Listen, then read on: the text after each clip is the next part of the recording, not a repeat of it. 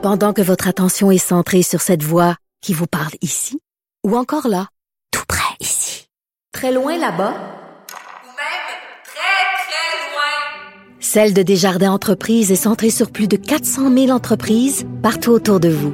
Depuis plus de 120 ans, nos équipes dédiées accompagnent les entrepreneurs d'ici à chaque étape pour qu'ils puissent rester centrés sur ce qui compte, la croissance de leur entreprise.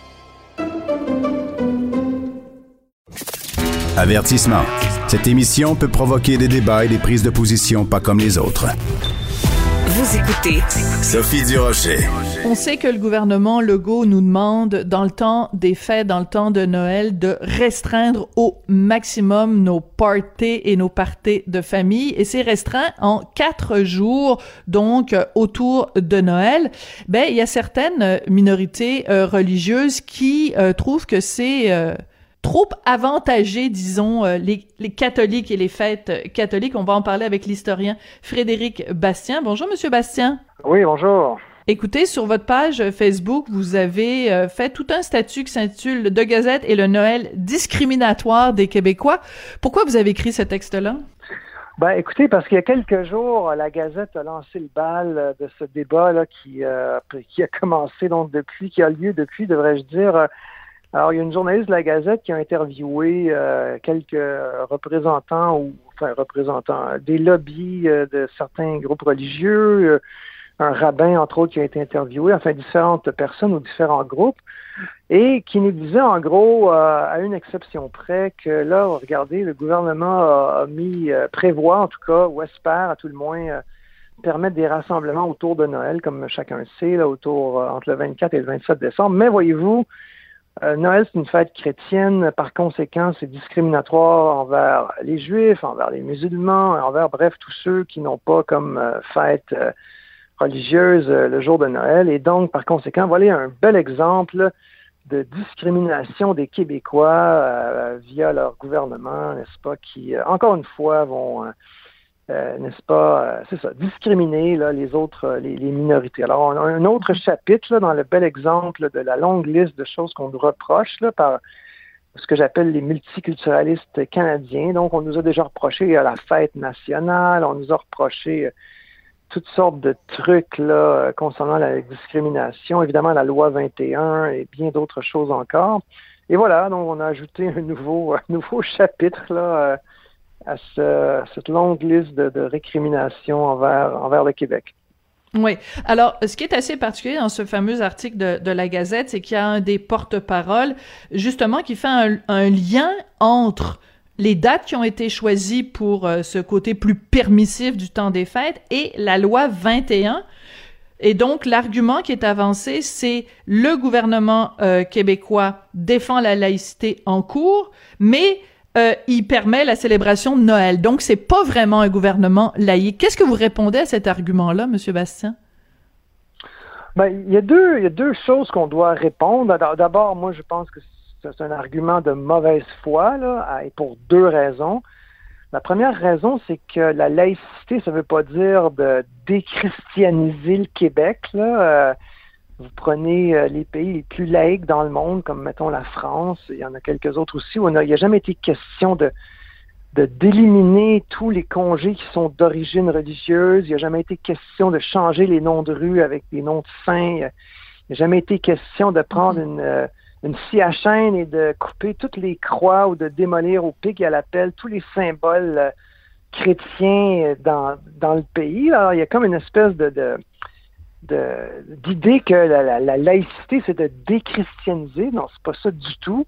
Alors là, suivant la logique là, qui est faite par, euh, en, l'occurrence, un porte-parole du Conseil des euh, musulmans canadiens qui dit ça, il faudrait, au nom de la cohérence, abolir euh, tous les congés d'origine religieuse et, j'imagine peut-être aussi effacer toute trace de notre passé religieux. Alors, ce serait totalement absurde d'une part.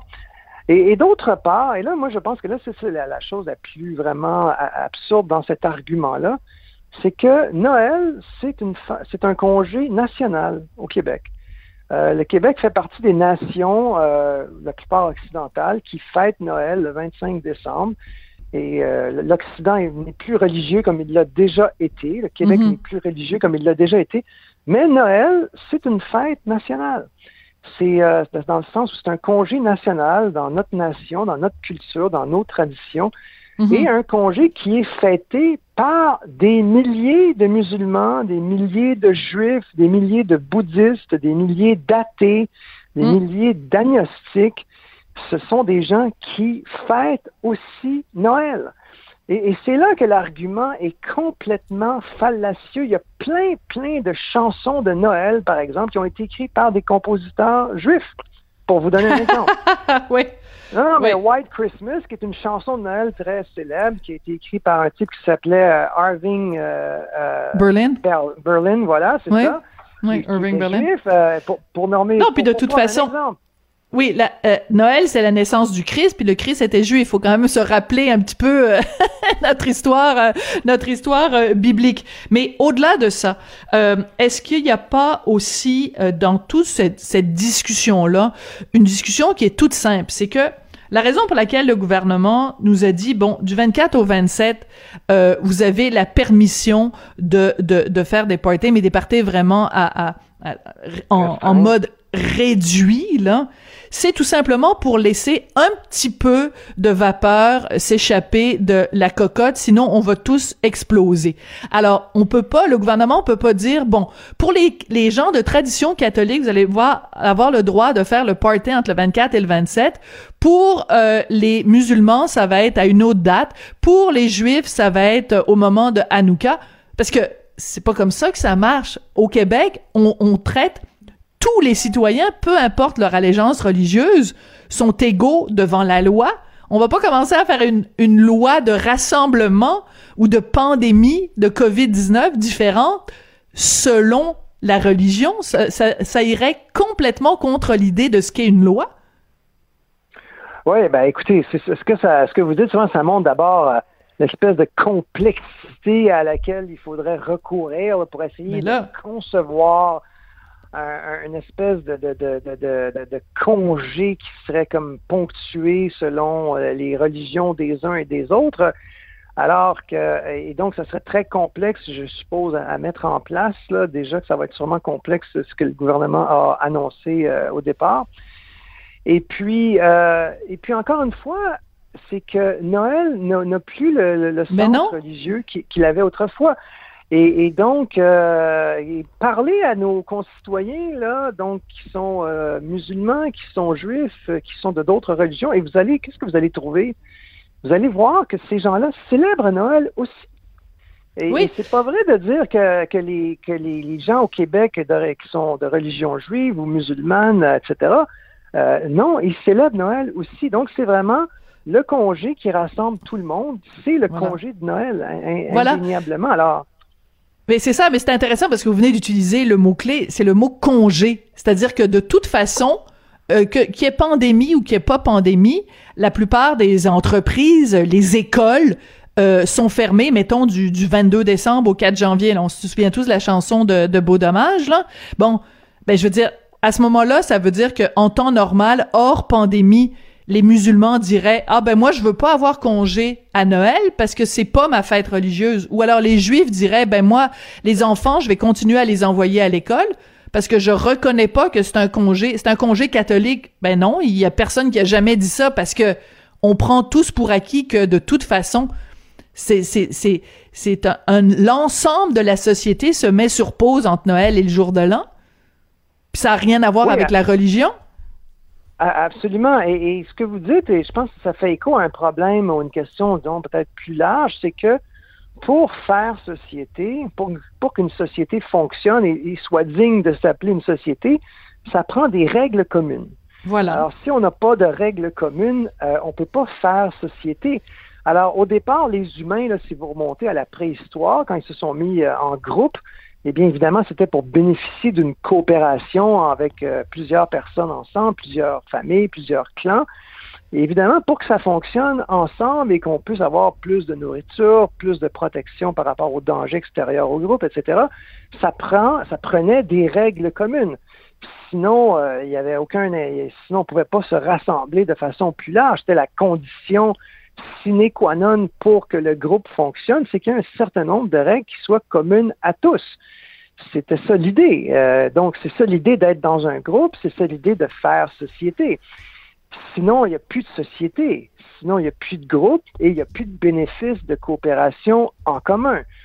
Alors, donc, l'idée de, donc, l'idée, euh, enfin, de, ce qui, ce qui, ce qu'on touche ultimement, là, quand on gratte cette, cette question-là, qui peut avoir l'air un peu anodine au départ, ben, c'est que beaucoup contestent le fait qu'on ait le droit aujourd'hui, que le gouvernement ait le droit, ou le gouvernement élu démocratiquement puisse imposer des normes mm-hmm. communes. Et, c'est ça qui est en cause ici. Donc ça, c'est la logique du multiculturalisme canadien, c'est qu'il ne faut pas qu'il y ait de règles communes, ou à tout le moins le moins possible, et qu'il n'y ait certainement pas de règles qui s'appliquent à un certain nombre de groupes euh, désignés comme politiquement corrects, par exemple, bien sûr, des minorités religieuses. Mm-hmm. Donc, euh, au, nom de cette logique, on va dire, ben voilà, regardez un autre exemple de discrimination, d'intolérance, d'insensibilité euh, du gouvernement québécois envers tel ou tel groupe. Et, moi, je, je, soupçonne dans ce reportage la Gazette, c'est qu'on donne la parole à, ceux qui sont contre, mais si la journaliste avait creusé un peu plus, elle aurait pu trouver plein de gens, membres de Bien sûr. plein de gens de religion minoritaire qui, eux, euh, fêtent Noël. Moi, j'ai une ancienne, j'ai eu une conjointe pendant un certain temps qui était juive, qui fêtait Noël à chaque année. Et qui continue à le faire d'ailleurs. Je veux dire, euh, euh, qui a toujours fêté Noël. Oui, oui, mais, mais la Gazette fera pas ça parce que ça sert pas leur leur leur narratif. Donc euh, c'est sûr que c'est pas c'est pas intéressant euh, pour eux je veux absolument qu'on parle ensemble aussi de cette lettre qui est euh, parue ce matin. Euh, c'est des euh, professeurs qui euh, s'opposent au fait que la Fédération autonome de l'enseignement soit contre la loi 21 et fasse de représentation en ce sens, à même les cotisations syndicales. Et ce que ces profs rappellent, c'est que quand les professeurs ont été consultés il y a plusieurs années de ça sur justement le port de signes religieux, ben 77 des profs quand même membres de la FAE avaient dit qu'ils étaient euh, euh, donc en, gros en faveur de la loi 21. Donc euh, ça a dû venir vous chercher quand même cette lettre-là ce matin dans les journaux? Ben, moi, moi, je suis pas surpris parce que pour moi, c'est très clair que la FAE est un syndicat sous influence de Québec solidaire. Le leadership du syndicat est vraiment sur la ligne Québec solidaire. Et comme chacun sait, Québec solidaire, c'est euh, au départ, avait une ligne un peu plus modérée sur la laïcité à l'époque de Françoise David. Et aujourd'hui, ils sont contre toute forme d'interdiction. Encore une fois, on revient à la question des règles communes. Hein. Il ne faut pas mm. qu'il y ait de règles communes dans la société, surtout pas qui pourraient contraindre des minorités religieuses. Et le leadership euh, du, euh, du F, de ce syndicat, de la Fédération autonome d'enseignement, a suivi l'évolution de Québec solidaire. Et, pour moi, c'était très clair. Mais je suis content qu'il y ait une lettre qui le dise aujourd'hui mm. parce que pour moi, c'est très clair dès le départ que ce syndicat-là était en porte-à-faux avec la majorité de ses membres. Euh, et ils sont pas du tout représentatifs de ce que leurs membres souhaitent. Et l'argent dont les cotisations dont vous parlez, c'est ben très intéressant. Ils ont embauché la, la FAE, un expert euh, racial, euh, racialiste américain, professeur d'une université en Pennsylvanie, qui est venu présenter un rapport, qui est venu témoigner contre la loi 21 en disant, regardez, moi je prends l'exemple mhm. des Noirs aux États-Unis, il a, plaqué ça sur la, réalité québécoise et il a fait un lien avec la loi 21 comme si la religion et la race étaient la, même chose. Il est venu dire, en gros, là, vous, vous êtes pas très surprise que la loi 21 est un peu une loi raciste, discriminatoire, ah etc. Et tout ça, ça a coûté 26 euh, 000 américains. Pardon? Oui, oui, 26 000 américains qui a été payés à l'expert en question par la Fédération autonome de l'enseignement, oh! avec la Commission scolaire English Montreal. Alors, les deux organismes se sont mis ensemble. Hein. La FR fait cause commune avec la English Montreal School Board euh, contre la loi 21 et ils ont payé, les syndicats, les, syndiqués, devrais-je dire, avec leur cotisation, ont payé cet expert. Ça doit faire à peu près 35 000 canadiens. Il faudrait voir exactement. C'est énorme. Vous imaginez le nombre de Ouais. Ouais, allez-y, oui. Non, mais parce que les, les, enseignants qui se plaignent tout le temps justement qu'il n'y a pas d'argent dans les écoles pour euh, les orthopédagogues et ci et ça, euh, ben ils sont, ils hésitent pas à mettre 35 000 dollars pour un expert pour combattre la loi 21.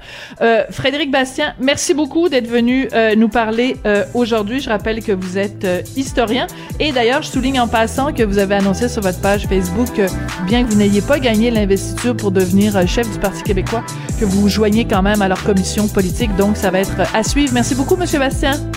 Merci, Mme Durocher. Au revoir. À la prochaine.